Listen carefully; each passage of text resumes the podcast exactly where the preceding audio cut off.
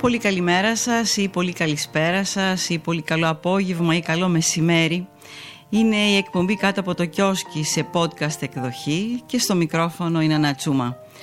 Σήμερα λοιπόν θα μιλήσουμε για το άγχος που έχουμε στη δουλειά μας. Εσείς έχετε άγχος στη δουλειά σας; Βάλτε τα όρια σας. Αλλιώς κάντε σκασιαρχείο. Ξέρετε, από τη μια στη μικρή ηλικία το σκασιαρχείο ήταν το χειρότερο πράγμα που μπορούσαμε να κάνουμε. Από την άλλη όμως και σύμφωνα με τον κανόνα του επιτυχημένου πρέπει να είμαστε ανοιχτοί σε κάθε ευκαιρία που παρουσιάζεται. Να κάνουμε τον άνθρωπο ορχήστρα ανάμεσα σε σχέδια και προγράμματα και να είμαστε ειδικοί σε όλα. Κάνοντας όλα αυτά κατάπαυστα μας λένε ότι αυτός είναι ο δρόμος για να πάμε μπροστά. Αλλά βέβαια το κόστος της επιτυχίας περιλαμβάνει πολλές ώρες δουλειάς, φορτωμένο πρόγραμμα και καθόλου ανάπαυση με αποτέλεσμα η δουλειά να μας προκαλεί άγχος και κατάθλιψη που πολύ δύσκολα μπορούμε να διαχειριστούμε και να αντιμετωπίσουμε. Σύμφωνα με μία θεωρία, το αίτιο για την εμφάνιση του άγχου στην εργασία είναι τα επιμέρους χαρακτηριστικά του ατόμου, όπως η προσωπικότητα, και το στυλ αντιμετώπισης. Μια άλλη θεωρία αναφέρεται σε εγγενή αίτια όπως ο φόβος απώλειας της εργασίας, οι υπερβολικές απαιτήσεις, ο φόρτος εργασίας, η έλλειψη ελέγχου ή η σαφής κατεύθυνση, οι επικίνδυνες συνθήκες, το ωράριο αλλά και οι αντικρώμενες οδηγίες. Λογικό είναι. Κατά την εκτίμηση λοιπόν μιας ομάδας εμπειρογνωμόνων στην εκδήλωση του Well and Good Talks Generation Anxiety που έγινε στη Νέα Υόρκη είναι καιρός να κάνουμε μια αλλαγή έστω και αν αυτό σημαίνει να παρετηθούμε από τη δουλειά μας. Εγώ έκανα σκασιαρχείο. Είμαι κάποια που η δουλειά της πυροδότησε άγχος και κατάθλιψη και όταν αυτό μου συνέβη το έσκασα δηλώνει η συγγραφέας, ψυχοθεραπεύτρια και σύμβουλος ψυχικής υγείας Jessica Archbold. Το σημερινό αφεντικό μου λέει ξέρει πως στις 2 η ώρα ακριβώς που σχολάω δεν θα μου τηλεφωνήσει, δεν θα μου γράψει. Αν μου στείλει μήνυμα δεν θα το διαβάσω παρά μόνο όταν επιστρέψω στη δουλειά την επόμενη μέρα.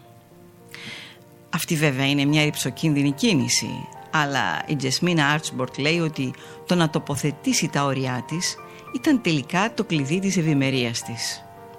Σε μένα, λέει, όλο αυτό στήχησε πολλά ψυχικά θραύματα και πολλή κατάθλιψη για να επιτρέψω στο εξής μια δουλειά να με αγχώσει.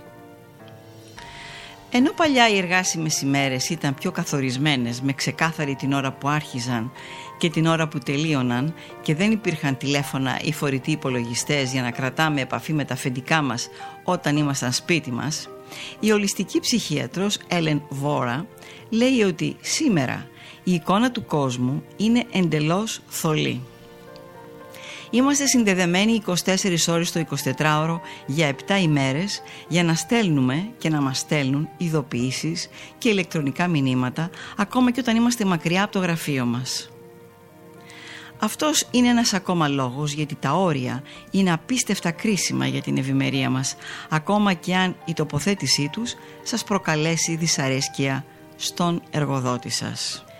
Υπάρχουν αρκετές επιλογές μέσα στα 24 ώρα των 7 ημερών που μπορείτε με ευελιξία να πραγματοποιήσετε. Ναι, το αφεντικό θέλει να το απαντήσετε στο μήνυμά του στις 10 το βράδυ, αλλά εσείς δεν μπορείτε να το κάνετε, λέει η δόκτωρ Βόρα. Ναι, ρισκάρετε να χάσετε την αξιοπιστία σας στα μάτια του αφεντικού, αλλά κερδίζετε ένα διαφορετικό είδος σεβασμού. Είστε κάποιος με υγιή όρια και αυτό σημαίνει οριμότητα, δηλώνει και συνεχίζει. Όταν φτάσετε στο τέλος της ημέρας θα διαπιστώσετε πως βάζοντας όρια κάνατε καλύτερα τη δουλειά σας και γίνετε επίσης ένας πιο ευτυχισμένος άνθρωπος.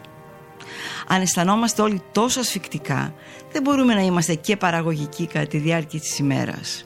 Έτσι, αν ξεκινήσουμε να βάζουμε τα όρια μας, όπως για παράδειγμα να μην ελέγξουμε τα mails της δουλειάς μας μετά από κάποια ώρα, θα έχουμε ανανεωθεί την επομένη μέρα και θα είμαστε έτοιμοι, δημιουργικοί, έξυπνοι, υπομονετικοί και κυρίως παραγωγικοί τελειώνει. Οι σύμβουλοι επιχειρήσεων είναι σαφείς. Όταν οι εργαζόμενοι νιώθουν πως οι εργοδότες σέβονται τους υπαλλήλους τους, τότε είναι πιο αποδοτικοί. Στηρίζουν και οι ίδιοι με τη σειρά τους την επιχείρηση όπου δουλεύουν, ενώ παίρνουν πιο σπάνια αναρωτικές άδειες. Τώρα βέβαια υπάρχει το ενδεχόμενο και μάλιστα είναι αρκετά πιθανό τα όρια που θα βάλετε να μην εκτιμηθούν και να απορριφθούν από τον εργοδότη σας. Τότε γίνεται αντιληπτό πως το να το σκάσετε από εκεί μέσα μπορεί να είναι η καλύτερη απόφαση για την υγεία σας και για το μέλλον σας. Μην ξεχνάτε πως η θέση εργασίας είναι μιας χρήσης. Η υγεία μας όμως όχι. Αυτά για σήμερα. Γεια σας.